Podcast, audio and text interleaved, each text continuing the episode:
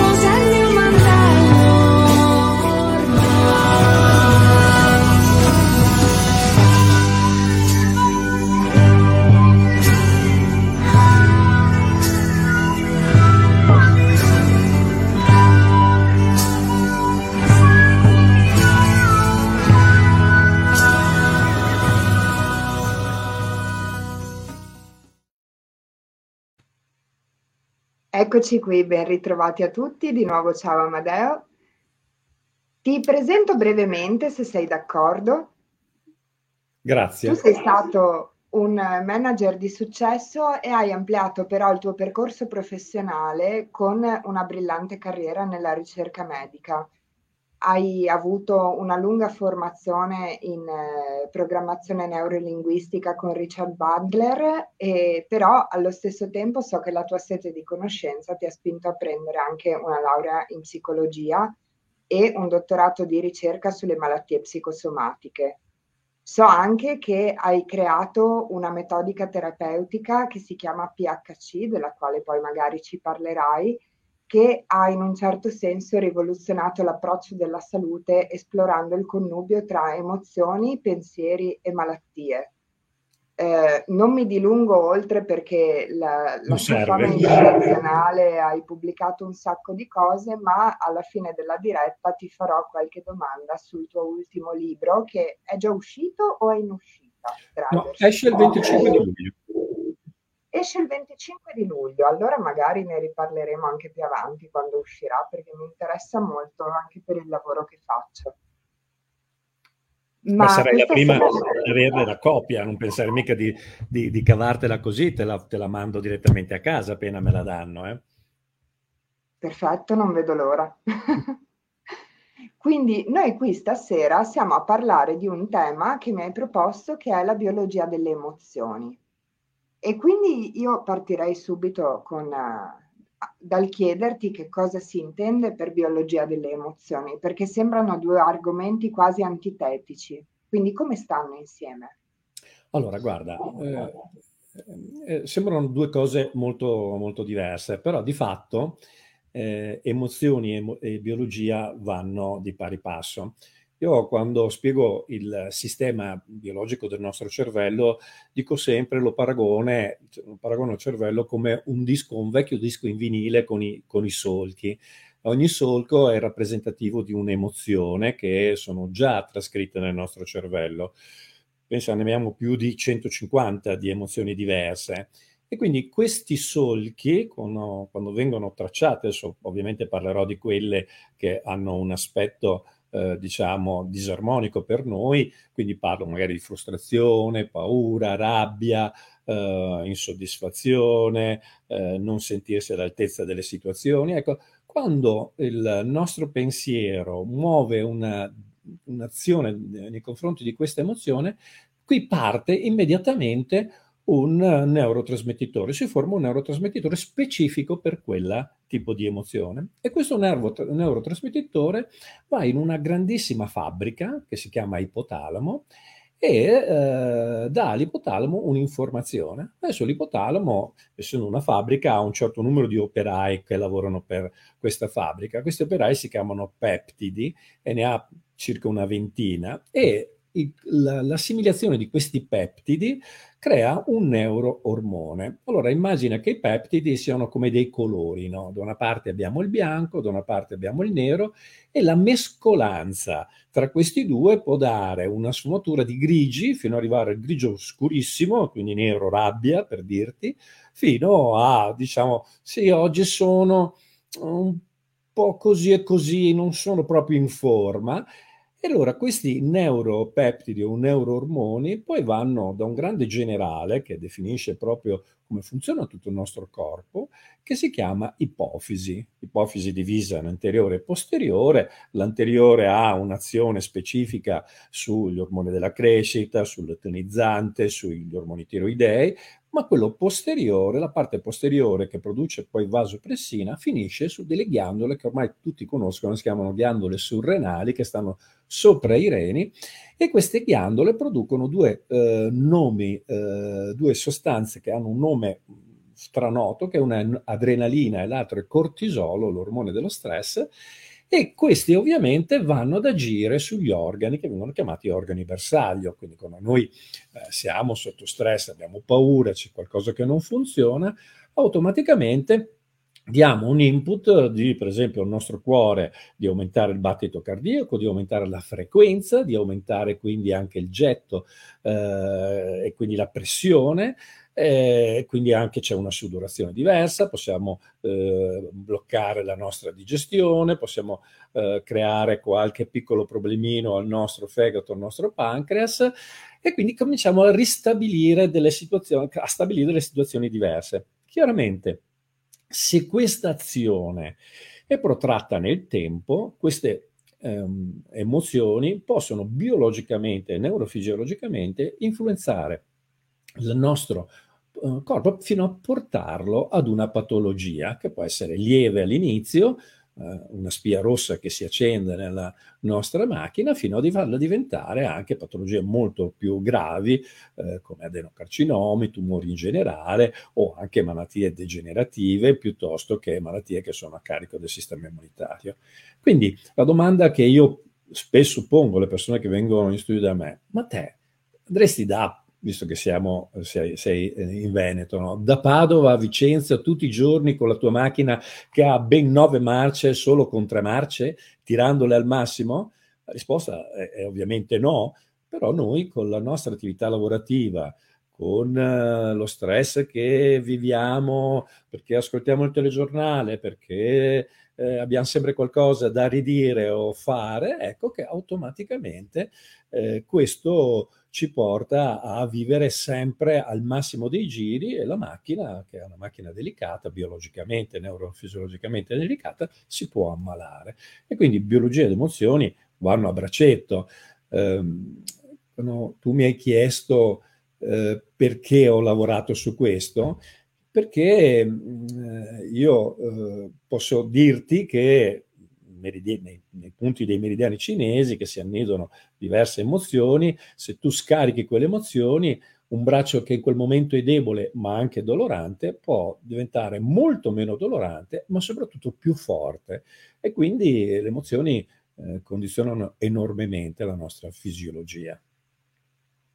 Ok, e a questo punto mi viene spontanea una domanda perché dal quadro generale che tu hai tracciato mi viene in mente di farti questa domanda, cioè qual è l'interconnessione fra le emozioni e il corpo? Probabilmente ti sembrerà che io ti stia chiedendo se è nato prima l'uovo o la gallina, ma sono le emozioni che influiscono sulla chimica del corpo o è in un certo senso anche la reazione corporea agli stimoli esterni che può generare l'emozione?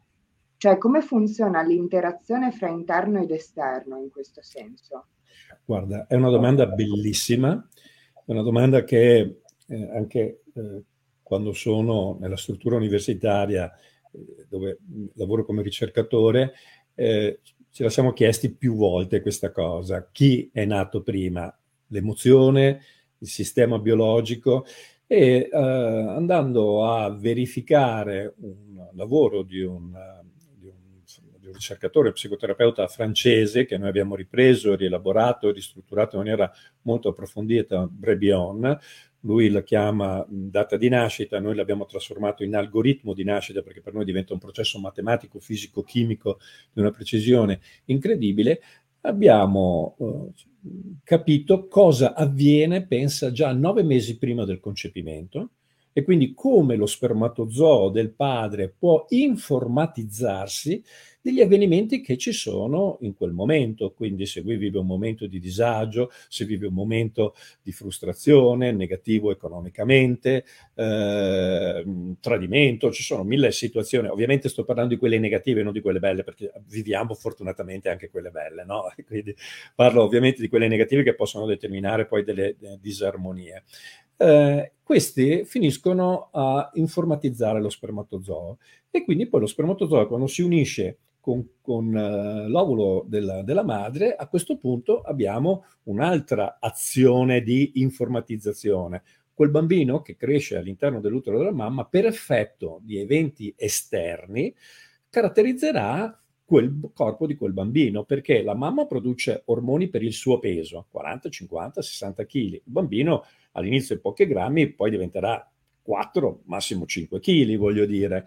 E, ehm, e ovviamente tutto quanto questo genererà, si chiamano bottoni o interruttori somatici comportamentali che sono legati a episodi che in qualche modo vengono a caratterizzare quella situazione. Poi restano sopiti. Se non c'è un evento che, che stimola il, dire, il, tuo percepito interno, ehm, non succede niente, ma se viene fuori, automaticamente abbiamo una risposta eh, immediata da parte della biologia del nostro corpo. Quindi la nostra biologia del nostro corpo comincerà a produrre in funzione di quel vissuto, quella neuroassociazione che c'è tra il vissuto di quell'evento e l'emozione, automaticamente si scatena. Quindi vanno in automatico e vanno paralleli l'uno all'altro. Quindi non c'è l'emozione che attiva, ma diciamo che ci sono interruttori, miliardi di migliaia di interruttori sparsi, se poi andiamo in, a vedere la genetica, eh, che si attivano.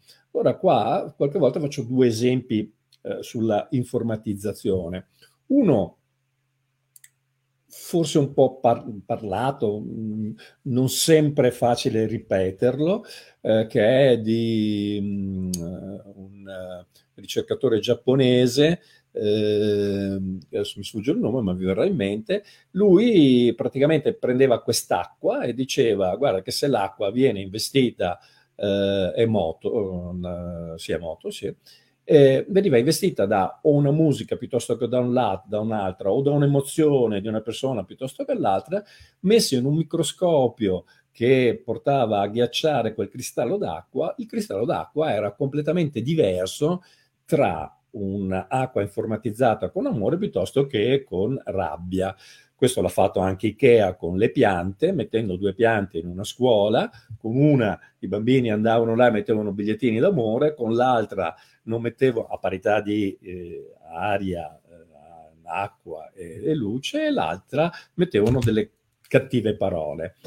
E quindi la pianta con le cattive parole eh, ha, ha, sofferto molto di più rispetto all'altra però diciamo che sono esperimenti diciamo che non sono replicabili, mentre qui al CNR di Bologna noi sappiamo oggi che possiamo curare fra 5, 6, massimo 7 anni, potremo curare le persone riprogrammando le cellule.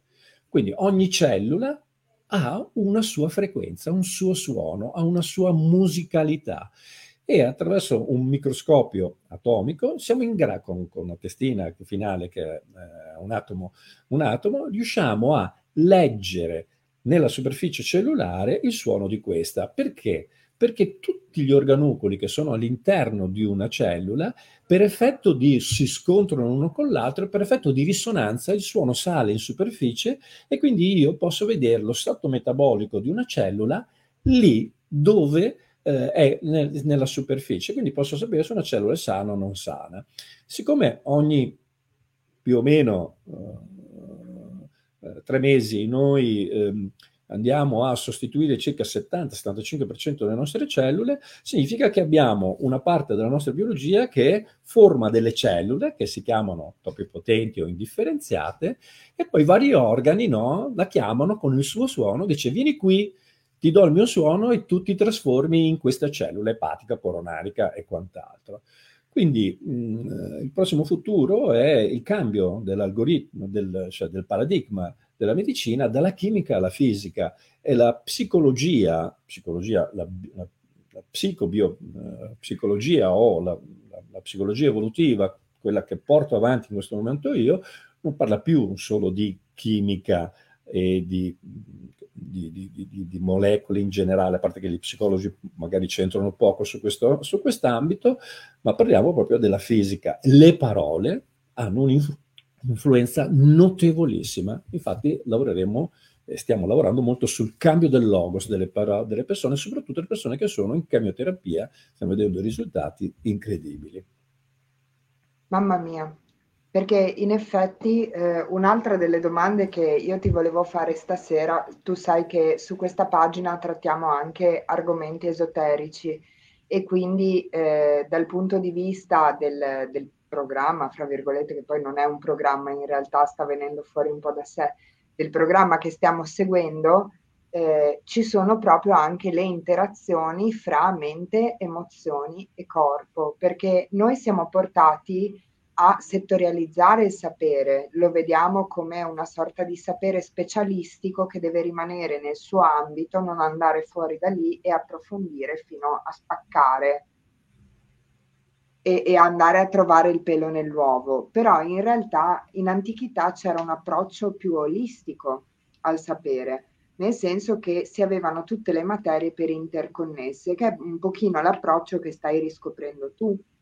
E sì. la mia domanda successiva, infatti, era rivolta alla mente, cioè in che modo secondo te la mente influisce o può arrivare a influire su questi processi di scambio? la mente e anche la nostra volontà, nel senso che molto spesso no, le emozioni e le interazioni delle emozioni con il corpo fino a sviluppare per esempio una patologia sono viste come reazioni eh, di fatto incontrollabili perché come dicevi tu ce le portiamo dietro e siamo programmati a quel tipo di reazione eh, in esoterismo si dice fin dal concepimento perché viene preso in considerazione nei temi natali, specialmente il momento del concepimento, però addirittura oggi stiamo vedendo che si può andare anche più indietro nel tempo per ricercare delle risposte genetiche e biologiche all'ambiente circostante. Quindi siamo lontani anni luce da quelle teorie edu- meramente educative e ambientali che,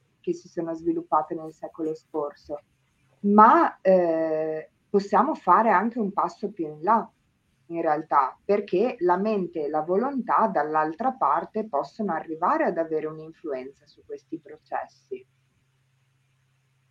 Guarda, eh, ti ringrazio perché apri un, portone di cose meravigliose. Eh, tu lo chiami programma esoterico, ma teniamo presente che stiamo parlando di energie sottili e quindi le energie sottili mh, mm, cambieranno molto, molto, ma moltissimo il mondo della medicina. Passerà come un carri armato gigantesco sopra la, la base della psicologia antica, non ho niente contro Freud e niente contro Jung, che rispetto mm, per, per effetti di, per doverlo anche a, talvolta insegnare, lo prendo anche in, di mezzo, Jung sicuramente molto evoluto in tutto quanto questo, eh, però parliamo di energie sottili come hai detto te, e le energie sottili eh, fanno la differenza. Eh, vent'anni fa, quando abbiamo approcciato i, i, le prime volte i discorsi sull'epigenetica, eh, genetisti dicevano follia totale, il DNA è una scatola chiusa, non può essere in nessun modo influenzato, invece negli anni successivi si è capito quanto l'ambiente quanto le situazioni, quanto i campi elettromagnetici, quanto il, anche la, la, il frequentare persone tossiche, io posso dire tossiche intendo che sono quelle che sono sempre pronti col giudizio, col vittimismo, accusare qualcuno, accusare se stessi e, e vivere come dire, una vita di affanni, eh, incidono su, sulla, sulla, risposta del, del, del, DNA e sulla replicazione del DNA, eh, senza dover andare a spiegare effetti di metilazione e acetazione del, del DNA, che diventerebbe complesso, possiamo dire che comunque tutto quello che noi viviamo eh, si ripercuote sul nostro corpo, sulle, sulle nostre sul nostro viso, sulle nostre rughe. Io, per esempio, sono uno studioso di rughe e asimmetrie. Credo di essere non vorrei sembrare vanitoso, ma tra i due e tre al mondo che conosce rughe, forme, asimmetrie, destra, sinistra, forma del labbro superiore, inferiore, i mancini, dimensione della, delle narici. Uh, io quando guardo un volto, quando guardo un volto della persona, la mia anamnesi parte da là, perché nel volto è scritto tutta la storia di una persona ed è bellissimo da vedere. Eh, e quindi capisci veramente il, il, il, quello che sta vivendo e quello che ha già vissuto e quello che hanno vissuto i genitori precedenti e quanto uno dei due genitori influisce su, uh, sul, sul, sulla persona. Per cui, tornando al concetto di mente, eh, la mente, la, nella mente noi è una scatola piena di parole. Ok? Passami questo, questo termine. Le parole sono uh, vibrazioni, sono frequenze ed è formato da energia più informazione. Se io ti dico, uh, ah che bello vederti Anna, diverso da dirti che bello vederti Anna, chiaramente c'è stesso contenuto, ma chiaramente un'energia diversa. Quindi se io modifico l'energia o modifico l'informazione che sta dentro là, io posso cambiare la risposta del messaggio dei miei cervelli.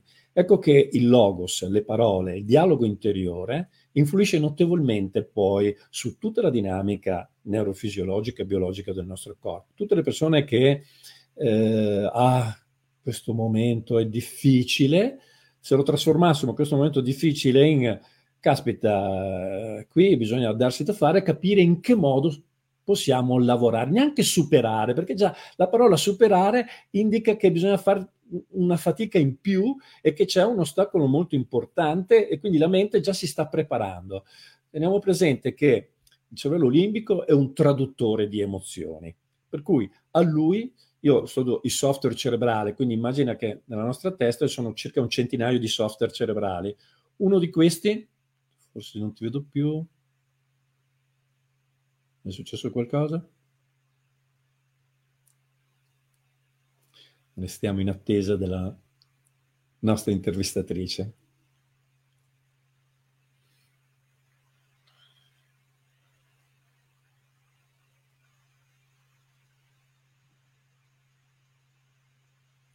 Tutto a posto, Anna? Sì, sto controllando la connessione, ma vai pure avanti che vedo di ah, riprendere okay. il controllo della rete. Allora, non ti vedevo più, mi ero spaventato, ho perso la, la mia principessa, il mio avvocato.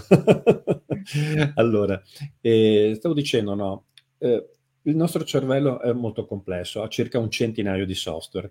Quando arriva l'informazione, passando anche attraverso i sistemi sensoriali, ok, quindi ogni, ogni senso immagina che sia una parabola, e quindi una parabola che riceve eh, l'informazione e poi la trasferisce all'interno del nostro cervello. Quindi, a seconda di come è orientata la parabola, qualcuno potrebbe avere maggiore informazioni visive piuttosto che auditive, quindi queste informazioni arrivano al nostro cervello e passa attraverso un software che si chiama sistema interpretativo. Questo sistema interpretativo ovviamente è basato su che cosa? Su tutta la parte di epigenetica come abbiamo vissuto, come hanno vissuto i nostri genitori, i genitori dei nostri genitori. È un software pazzesco, lui interpreta in funzione delle varie situazioni. Come tu vai fuori, mh, hai sempre vissuto tranquilla, serena nelle, nelle situazioni, hai detto, beh, tutto è superabile, e incontri un altro che invece ha paura di tutto, perché nella sua genetica ha visto tutto e quindi dopo un po' tu ti, ti arrabbi, ti cominci a scazzare, scusa la, la, parola, perché non ne viene mai fuori, no? E alza ovviamente il tuo livello emotivo. Quando ben ha passato il sistema interpretativo, entra in un altro software che si chiama indicatore di paragone e quindi va a vedere la situazione da un lato piuttosto che dall'altro e riesce a capire che cosa funziona e che non funziona. Quando ha finito di fare questi 100 software, finalmente arriva il cervello limbico. Il cervello limbico è un traduttore di emozione, può scegliere una via alta e quindi andare nella parte del, del, degli emisferi cerebrali o verso la via bassa che è la più semplice, che è verso il, il tronco cefalico o cervello rettile. Quando la passa al cervello rettile, ok, il cervello rettile dice vita o morte? Vita, bah dai, tutto normale, facciamolo. Morte, ah, allora aspetta, non vuol dire morire. Dice, qui siamo in pericolo. Attacchiamo e quindi questa cosa non mi piace, dobbiamo cambiarla, bom, bom, bom, attacchiamo. Oppure sto zitto perché sono bloccato, non saprei cosa dire, poi sono uno che magari ha il mento piccolo, non riesco a tirare fuori le mie emozioni, eh, ho la bocca piccola, faccio fatica a esprimermi, me le tengo dentro e resto bloccato dalla, dalla paura, oppure dico no, no, va bene, va bene, così e me ne vado. Ok, quindi ho tre, tre opzioni fondamentalmente, ma quando entro in queste tre opzioni sto dicendo, ah, prima all'amigdala, che è una chiavetta USB dove sono tenuto dentro un sacco di cose pericolosissime, e poi al, al, all'ipotalamo, e quindi l'ipotalamo ipofisi ricomincia tutto il ciclo. Allora capisci che il cervello, eh, i pensieri e tutto, e le esperienze influiscono. E poi sarebbe bello ogni tanto quando le persone vogliono pensare di morire con serenità, mi chiedono mi parli dei software cerebrali? Allora con due o tre ore cerco di spiegare come funzionano i software cerebrali, poi li vedo svenire sulle poltrone del corso, allora evito di, di danneggiarle completamente, però è bellissimo perché quando conosci i software cerebrali sai come funziona veramente il tuo, il tuo cervello. Spero di averti dato una risposta, perché poi qualche volta sono un po' logorroico, ma puoi anche fermarmi, insomma, è l'età. No, no, è che ti fermo, stai facendo un, un excursus sintetico, ma dentro c'è veramente tutto e fa... mi hai fatto anche sorridere, quindi no, no, chi ti ferma te? Anzi, volevo farti adesso una domanda, mh, mm, spero che non sia scottante, ma tu hai creato un nuovo metodo no, a partire da questi tuoi, tuoi studi e a me piacerebbe capire, eh, l'hai chiamato PHC, Psycho Health Coaching, giusto? Health e coaching, questo yes. metodo, sì. mm. e questo sì. metodo in realtà sì, eh, l'ho, l'ho nasce creato. anche nasce anche dalla tua formazione passata, ma quanto c'è della tua formazione passata e dei tuoi studi e quanto invece c'è della tua ricerca sul campo all'interno del metodo che hai sviluppato? Guarda, sono partito da, pensa, una cosa molto semplice, da persone che con le mani e sentivano la tua energia, no? Prima parlavi no? di cose strane, del mondo più olistico. Siccome il mondo olistico è un mondo complesso e delle volte non ha, un, non ha una vera e propria certificazione in tutti i suoi passaggi, allora mi sono detto, non tutti vogliono fare o medicina o psicologia o farmacia o comunque mettersi eh, dentro in un, uh, in un, libro di anatomia o di patologia che è estremamente complesso e delle volte non si arriva mai al dunque delle situazioni. Allora mi sono detto che cosa potevo fare e in che modo potevo prendere l'esperienza dal 98 al 2000 passa con Richard Bandler, con la programmazione neurolinguistica, che, voglio sottolineare, non è una neuroscienza, è, è un metodo di lavoro per comprendere e comunicare meglio. Mm, molto spesso nei, nei, formatori dicono delle cose un po' avventate e non sempre così, quindi poi magari approfondiremo anche il perché. E allora mi sono chiesto come potevo unire una parte di psicologia, una parte della scienza olistica, una parte della medicina e una parte di altre ricerche più avanzate. E allora la, la, l'occasione nasce perché eh, quando ho fatto il dottorato di ricerca, PhD, ehm, questo dottorato di ricerca che è rilasciato all'Università Americana mi ha permesso di prendere, in questo caso, 32 casi, mi ha aiutato mia figlia Alessandra, che tu conosci bene, che è medico, mi ha aiutato con un modello che ha utilizzato anche lei quando ha fatto la tesi sperimentale in medicina, che si chiama SF38, dove praticamente i pazienti eh, compilavano questi moduli, compilavano tutta una serie di domande, io li vedevo alla fine e quindi non sapevo che cosa accadeva realmente, cioè, io posso vederlo, però cosa accade non, non potevo eh, prenderlo in considerazione e allora ho sperimentato che cosa? Sono partito dalle asimmetrie dei visi, dalle forme dei nasi, dalla forma degli occhi, dalla forma della, dei denti, della dentosofia, dalle orecchie, dal collo, da quante rughe una persona ha. De- ho declinato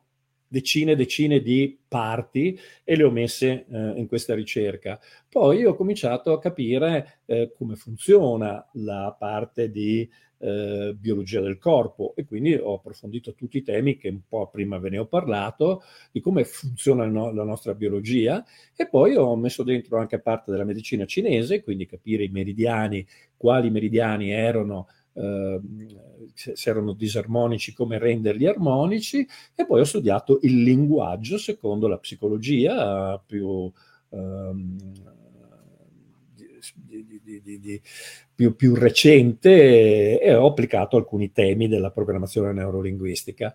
E quindi in questo mix è venuto fuori questa psico, che sta per psicologia, health, che sta per la, la parte di salute, coaching, perché, perché eh, ovviamente non sei un counselor, non sei uno psicologo, ma con questi strumenti hai tanta roba per poter fare una valutazione molto più oggettiva di altri, perché con alcuni strumenti come l'algoritmo di nascita cioè, fai un lavoro di una precisione matematica dove io non faccio interpretazioni, perché la maggior parte delle volte counselor piuttosto che psicologo, che fanno benissimo il loro lavoro, quindi non, nessuna critica, eh, quindi nessun giudizio, ma spesso possono finire in un uh, sorta di, uh, come dire, esprimo il mio parere, io sono per processi matematici, matematici, biologici e fisici, per cui per me il conto deve tornare e non devo interpretare. E allora questo mi ha permesso di interpretare molto. Quindi ho mescolato molti anni di lavoro e quando faccio questi percorsi, faccio per poche persone, pochissime persone, sono molto duri, sono ovviamente certificati anche dall'università Mm, e, e, li metto molto sotto pressione e voglio che mi portino dei risultati, mi mostrano, mi mostrano le loro cartelle, il loro lavoro di, eh, diciamo di, di, coaching, in questo caso non possiamo parlare di terapia perché la terapia è legata all'arte medica, all'arte psicologica e quindi uh, questa, la parola terapia può essere, può essere usata solo da queste persone, ma quelli che vogliono fare un modello olistico proprio delle energie sottili, come dicevi te, entrare nella mente, capire come funziona, questo è un modello estremamente prezioso ed estremamente evoluto. In questo momento qua posso dire che è il più evoluto che c'è in giro per la Terra eh, rispetto alla programmazione neurolinguistica. Diciamo che la, una parliamo di preistoria, qua parliamo di, di, di Star Trek, ecco, insomma, sono i, i, i, termini di paragone. Ecco. Senza presunzione, eh, però eh, credo che dopo 20.000 persone viste posso raccontare una parola in piazza anch'io. Mamma mia, mi pare di capire che tu sia alla ricerca sostanzialmente di una scienza integrale e integrata dell'uomo. E quindi stiamo, stiamo, siamo a cavallo fra la scienza e l'umanesimo più spinto nel, quel, nel, nel tuo ambito di ricerca. Assolutamente. E, Senti, eh, beh, hai detto che li metti abbastanza sotto i tuoi studenti e i tuoi apprendisti, ma ecco appunto una delle domande che ci si pone, no? Quando si vogliono approcciare certi studi, eh, anche rispetto alla persona e al corpo. E una delle cose che secondo me specialmente si dimentica quando si vogliono affrontare certe tematiche, che magari adesso eh, entreremo un po' più nel dettaglio con te, è questa, ossia quanto è importante il percorso personale di chi vuole approcciare un mestiere come il tuo, nel senso eh, quando ti iscrivi a medicina e ti dedichi solamente al corpo, non è importante il tuo percorso personale, nel senso che nessuno viene a chiedertene conto. Però io credo che in un approccio integrato di questo tipo invece la persona debba essere andata a smuovere determinati suoi blocchi e avere raggiunto una certa neutralità nell'osservazione, un certo equilibrio interiore anche per poter essere di ausilio alla persona nel raggiungere il suo benessere e specialmente che sia pericolosissimo in certe professioni proiettare sul paziente una figura di sé che sia assimilabile a quella di un guru o di un maestro spirituale sì. perché si vanno a creare delle dinamiche perverse. Quindi quanto è importante il lavoro su di sé all'interno di questi mestieri e eh, in che cosa è importante formarsi? Guarda, hai toccato un punto bellissimo. Uh, il fatto di uh, apparire uh, guru è, o apparire il saggio, o apparire il saciente, o colui che comunque ha una cultura trasversale tra medicina, psicologia e, e scienze olistiche, dici, ah, allora lui sa, e quindi eh, qui eh, è un lavoro interiore molto profondo. Ehm, non è sempre facile, non è sempre facile, perché ci sono alcuni aspetti eh, dove eh, ti, ti, viene da, da, da dire, ti, ti, viene da mostrare la tua parte di ego, no? di dire io, io so. La verità è che noi non sappiamo nulla eh, il, il, il, il, ricercatore ricerca, quindi c'è qualcuno che ha già cercato prima di te, insomma, fondamentalmente, o stai rivedendo alcune cose. Allora, eh, noi siamo dei cercatori e stiamo cercando il nostro benessere e il nostro equilibrio. Il nostro benessere e il nostro equilibrio parte dall'inizio, quindi io, io, dico sempre, guarda che il, il, tuo progetto di vita deve partire già dal tuo stato di salute, da come tu ti tieni, da come mangi, da come approcci, da quando ti svegli presto la mattina, che cosa fai all'inizio. Qualcuno fa la meditazione, io faccio sì, da 25 anni faccio meditazione, poi mi, de- mi dedico a un momento mio personale di preghiera, che qualcuno eh, è solo una parte integrante della cosa. Io non guardo chi devo pregare, guardo il fatto di essere eh, di ringraziare l'universo costantemente e continuamente per quello che mi offre ogni giorno, perché ogni persona che si mette davanti a me, entra nei miei studi, eh, si mette lì e si mette a nudo e io ho una grande opportunità, quella che ogni persona che è un individuo a sé stante, ho l'opportunità di migliorarmi ogni giorno e quindi ho un tratto egoistico nel quale io so che questa persona mi pagherà per migliorarmi. E dall'altro sono grato alla vita perché senza di lui non, avrei, non, posso, non posso conoscere delle cose. E allora quando parlo con le persone cerco di parlare in maniera semplice, facile e senza mostrarmi guru o altro. Eh, in questi ultimi due anni e mezzo io ho smesso di fare dei corsi. Prima ne facevo moltissimi durante l'anno e devo dire era anche una bella area di business, ma ho smesso di farli perché non mi sentivo a posto, non ero ok con me stesso, ero fuori sintonia su alcune cose e credo che la prima cosa nella vita devi essere congruente tra ciò che fai ciò che dici, scusa, e ciò che fai. E quindi in alcuni tratti ero incongruente e quindi ho smesso di salire su un palco per dire si fa così. Eh, ed è per questo che in questo momento non ce ne sono 500 persone che fanno, eh, hanno questa brand PHC, ma ce ne sono di meno e devo dire che quelli che ci sono sono molto coerenti, li vedo molto ben strutturati e quindi per me l'allineamento tra ciò che dici e ciò che fai è bellissimo. Io quando ti ho sentito parlare la scorsa volta eh, in, in quella villa vicino a, a, Tre, a, Treviso, non so, mi ricordo esattamente il luogo, a Roncade.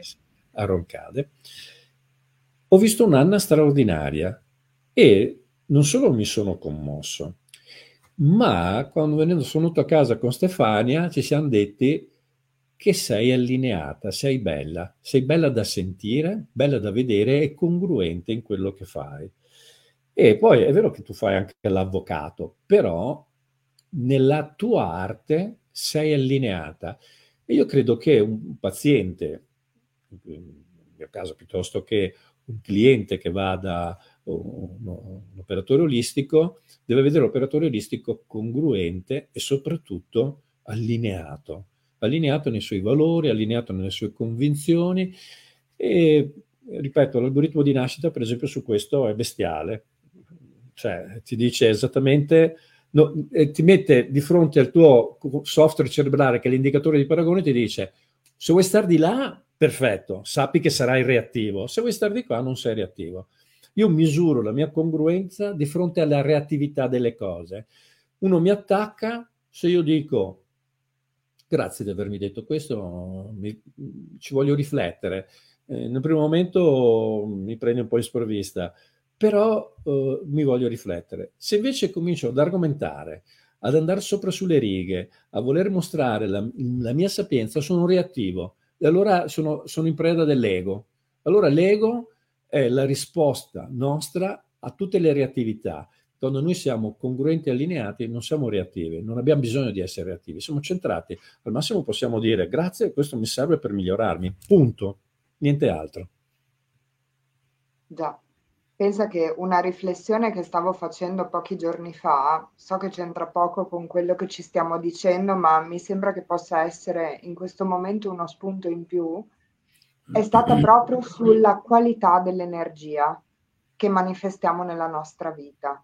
Nel senso che molto spesso quando lavoriamo su noi stessi o quando approcciamo la vita all'interno di un percorso personale, tendiamo a ragionare secondo regole standard e compartimenti stagni, cioè in una maniera un po' kantiana, questo va qui, questo va qua, qui devo reagire così, eh, se reagisco con la ego, non mi devo arrabbiare, devo manifestare amore nei confronti dell'umanità e dell'universo tutto, tutte quelle frasette no, che ci si ripete a livello mentale, quando in realtà alle volte, se sei all'interno del flusso degli eventi, va anche bene che ti arrabbi, va anche sì. bene che in un certo senso le tue emozioni invece che reprimerle le manifesti, ma eh, mi domandavo allora qual è la lanterna all'interno di questo percorso, cioè qual è la vera lanterna che ci può guidare invece che avere tutte queste regolette e ragionare a etichette.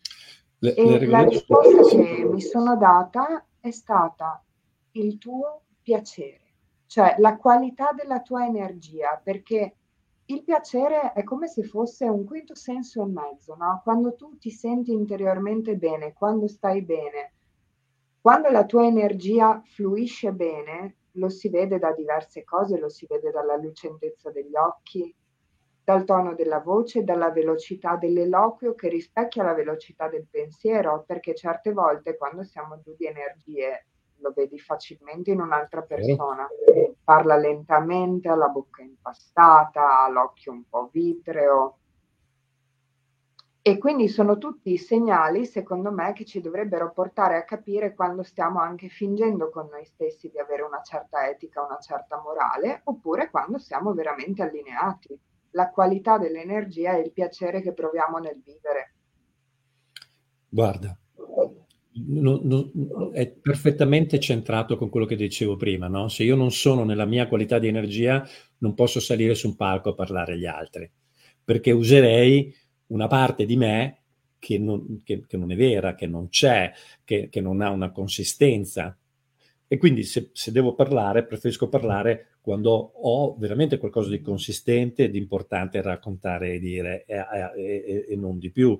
Per cui l'energia, la qualità dell'energia è fondamentale, è fondamentale con i tuoi pensieri. Poi, come hai detto te, chi ha detto che non ci si deve arrabbiare? Chi ha detto che non ci si deve, non si deve reagire? Chi ha detto che non... Cioè, il nostro cervello lo prevede, lo prevede, prevede restare bloccato, prevede di scappare, prevede di reagire.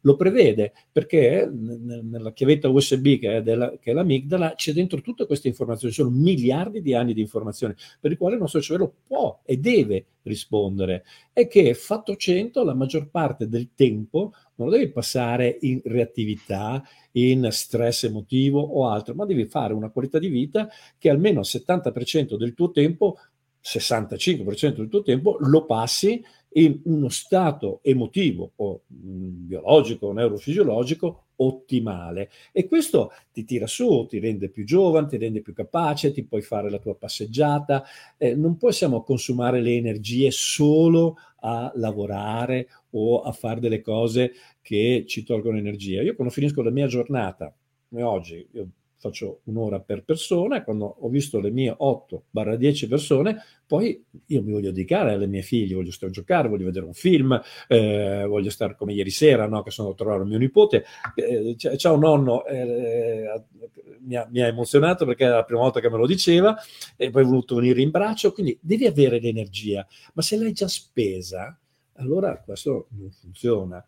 E, ehm, e poi è molto bello anche io adoro nei corsi, ho sempre una parte femminile, io non faccio mai un corso interamente, no? c'è sempre il 50% del corso che è gestito da una parte donna, perché eh, l'energia femminile e l'energia maschile sono diverse, una è fatta di relazione, condivisione e clima, e l'altro è fatto di direzione, eh, protezione e sicurezza, eh, la fusione di queste due energie si chiama fiducia, eh, la donna eh, con i bastoncelli sono posizionati eh, orizzontalmente, come dico sempre, mentre il maschio verticalmente, quindi la donna può vedere molto più spa- molto, con molto più spazio. Eh, allora faccio sempre l'esempio, dico scherzando, avete detto al vostro compagno marito di guardare dentro il frigo e dirgli prendi quella cosa che è davanti a te, lui apre il frigo, non la troverà mai perché davanti, per lui è qui, hai capito? E invece per la donna è ovunque. Allora questo è un, è un gioco, ma è un, è un fatto chiaro di come anche la biologia ci renda diversi, ma nello stesso tempo yin e yang, o tempo capaci di compenetrarci e quindi quando uno eh, arriva a casa, no? l'uomo tende ad arrivare a casa, tanto l'uomo ha più o meno 15-20 mila parole da spendere in una giornata, la donna ne ha 40-50 mila, quindi quando l'uomo arriva a casa non ha parole da spendere, allora la donna con la relazione, con la sua energia, con, con, col flusso delle maree della sua energia, può cambiare l'energia di questo uomo che da cavernicolo a quel punto diventa un essere umano capace di eh, eh, dire, stare dentro una famiglia e donare anche la sua energia alla famiglia, se no la dona solo all'esterno, mai all'interno. Quindi per me Mamma mia. Quindi c'è una spiegazione biologica per cui non trovate mai niente nel frigorifero?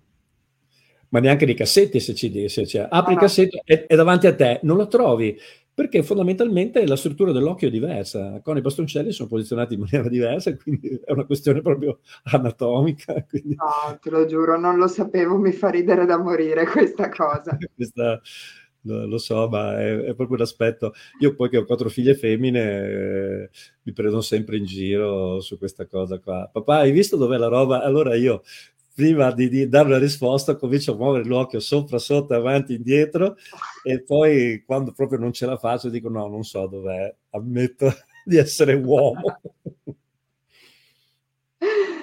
Bene, ma ascoltami, veniamo ad argomenti più seri adesso. Mm.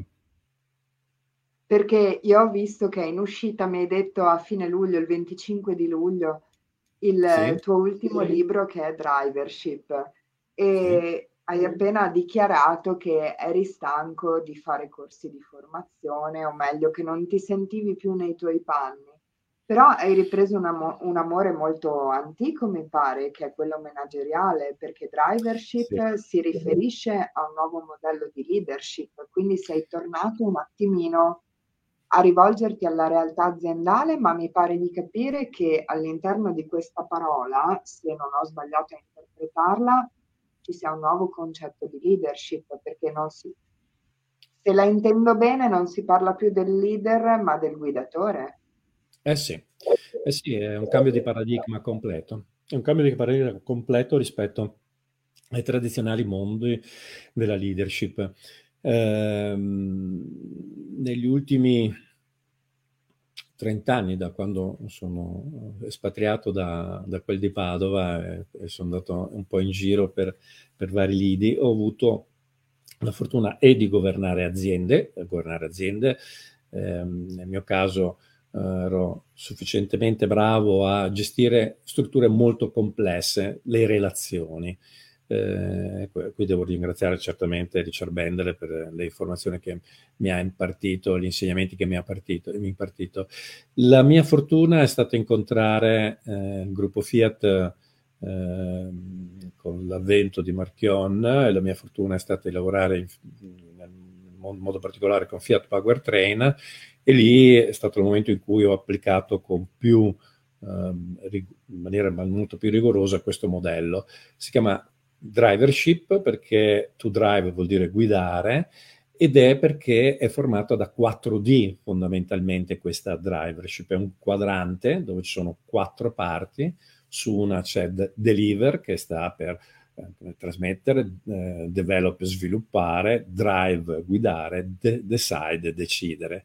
Ognuno di questi ovviamente eh, ha delle, eh, degli item, diciamo, de- degli strumenti eh, che sono legati alla comunicazione, alla gestione del tempo, alla gestione dei gruppi, quindi al time management, al, al team building, al, al team working, eh, alla comunicazione. E anche su questo elemento ho ribattezzato un nuovo modello che si chiama neurocomunicazione, dove N maiuscola, C maiuscola, maiuscola, neo, neo, che si chiama, Stati, negli Stati Uniti si chiama NCA, eh, ed è anche qui un modello che cambia completamente l'aspetto della comunicazione all'interno dell'azienda.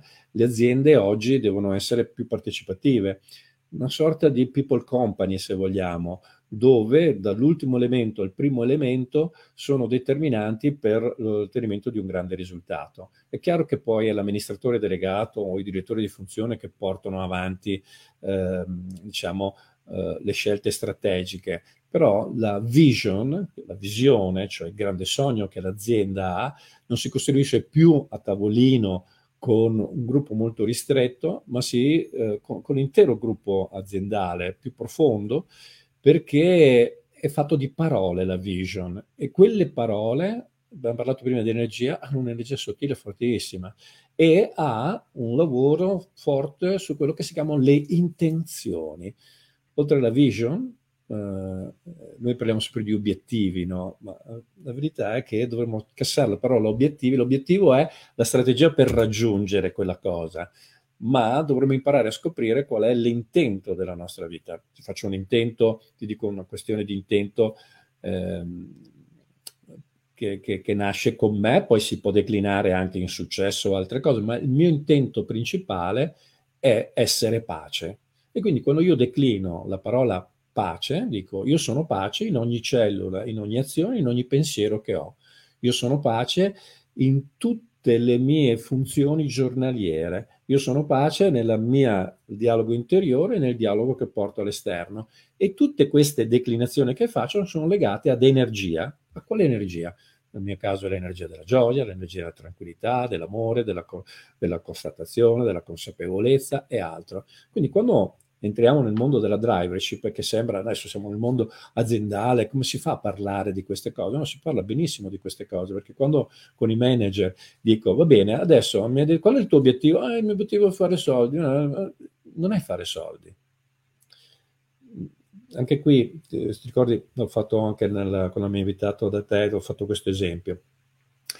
Uh, noi possiamo imparare tutte le lingue che vogliamo, se ne abbiamo imparato una, perché non impararne due, tre o quattro? Okay? E quindi quando spesso faccio questo esempio dico, ma chi di noi si metterebbe a studiare con me per i prossimi sei mesi a otto ore al giorno il giapponese? Nella sala che abbiamo qui, adesso non possiamo vedere le mani che si alzano, ma credo nessuno. O se la alza qualcuno è psicopatico probabilmente, quindi dovresti dare il mio indirizzo che magari ci lavoro un po' sopra, un po' sopra questa persona. Ma oppure deve essere veramente un volonteroso per fare questa cosa. Eh, però se io dico alle persone, guardate, eh, se vi do 2 milioni di euro all'anno puliti, 2 milioni e 4, ma, e avete 90 giorni per imparare giapponese, probabilmente molte delle persone che ci stanno ascoltando direbbero perché no? Io per 90 giorni, sai, faccio un contratto di tre anni, prendo 6 milioni di euro, tutto spagato, tutto spesato, tutto pagato, perché no? Lo faccio questo sforzo, ma una parte, un'altra parte non lo farebbe. Ma se a queste persone gli dici, guardate, avete 45 giorni, perché? in questi 45 giorni, se non imparate il giapponese, perdete e muore la persona che amate di più al mondo. Con molta probabilità le persone si danno da fare e si mettono lì a studiare il giapponese in 45 giorni. Cos'è che cambia tra quello che ha deciso uh, di imparare il giapponese in 90, in 90, giorni per prendere 2 milioni e quell'altro che uh, invece ha uh, deciso di farlo per amore? Cambiano i valori uno è un valore strumentale, denaro, successo, e l'altro è un valore assoluto o relativo assoluto, importante per la propria vita.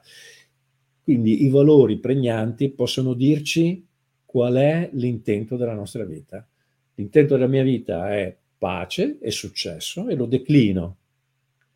Per alcuni è armonia, per altri è successo e, non so, ordine, eh, per altri è portare benessere alle persone, che è sbagliato perché se, se, vogliamo essere proprio precisi, precisi, precisi, qualcuno moltissimi anni fa ha scritto quando imparerai, che è stato tradotto poi male dall'aramaico, però c'è scritto, quando imparerai a amare te stesso così profondamente, così intensamente, solo allora sei pronto ad amare un altro. Quindi la verità è che devi, devi, amarti tu. Quindi tutte le persone che dicono faccio olistico perché voglio aiutare gli altri, si devono fermare, si devono fermare, perché loro prima devono essere loro stessi, nel loro intento di vita. E dopo, quando loro sono armonia, pace, serenità, quel che è il loro intento, allora saranno pronti a dare qualcosa agli altri. Quindi nel, nel mondo della drivership bisogna avere queste quattro competenze, la capacità di trasmettere, la capacità di sviluppare le strutture, capacità di prendere decisioni con pochissimi dati, ok? Il mondo è complesso, estremamente complesso e, se, e hai pochi dati e hai poco tempo per prendere decisioni, quindi devi prendere decisioni, ma lo puoi prendere in un modello di driver quando è people company. Allora tutti quanti, anche colui che sta ad aprire la porta, potrebbe dire quell'idea, come è successo per moltissime aziende con le quali ho collaborato e che cito nel libro, possono cambiare veramente le, le dinamiche di un'azienda. E quindi, come dire, qui andiamo su un altro mondo totalmente. Analizzo anche tutti gli altri modelli di leadership che ho studiato, ho applicato e sono stato dentro nelle aziende perché ho avuto ruoli importantissimi all'interno delle aziende e anche ruoli di consulente strategico, tuttora lo sono.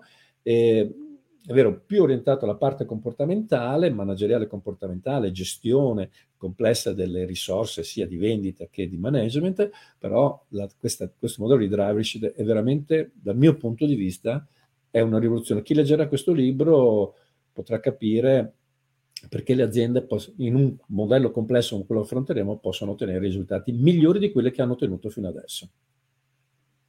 Sono assolutamente d'accordo. Eh, io, come sai, faccio l'avvocato e lavoro proprio eh, in ambito aziendale, non nel senso che sono una, un giurista di impresa, ma nel senso che eh, opero eh, a, anche come consulente, non solo come avvocato processuale all'interno di varie aziende. La mia preferita, la, la mia cliente preferita è quella in cui anche se succede una cavolata, convoca una riunione in cui almeno siamo in sette persone.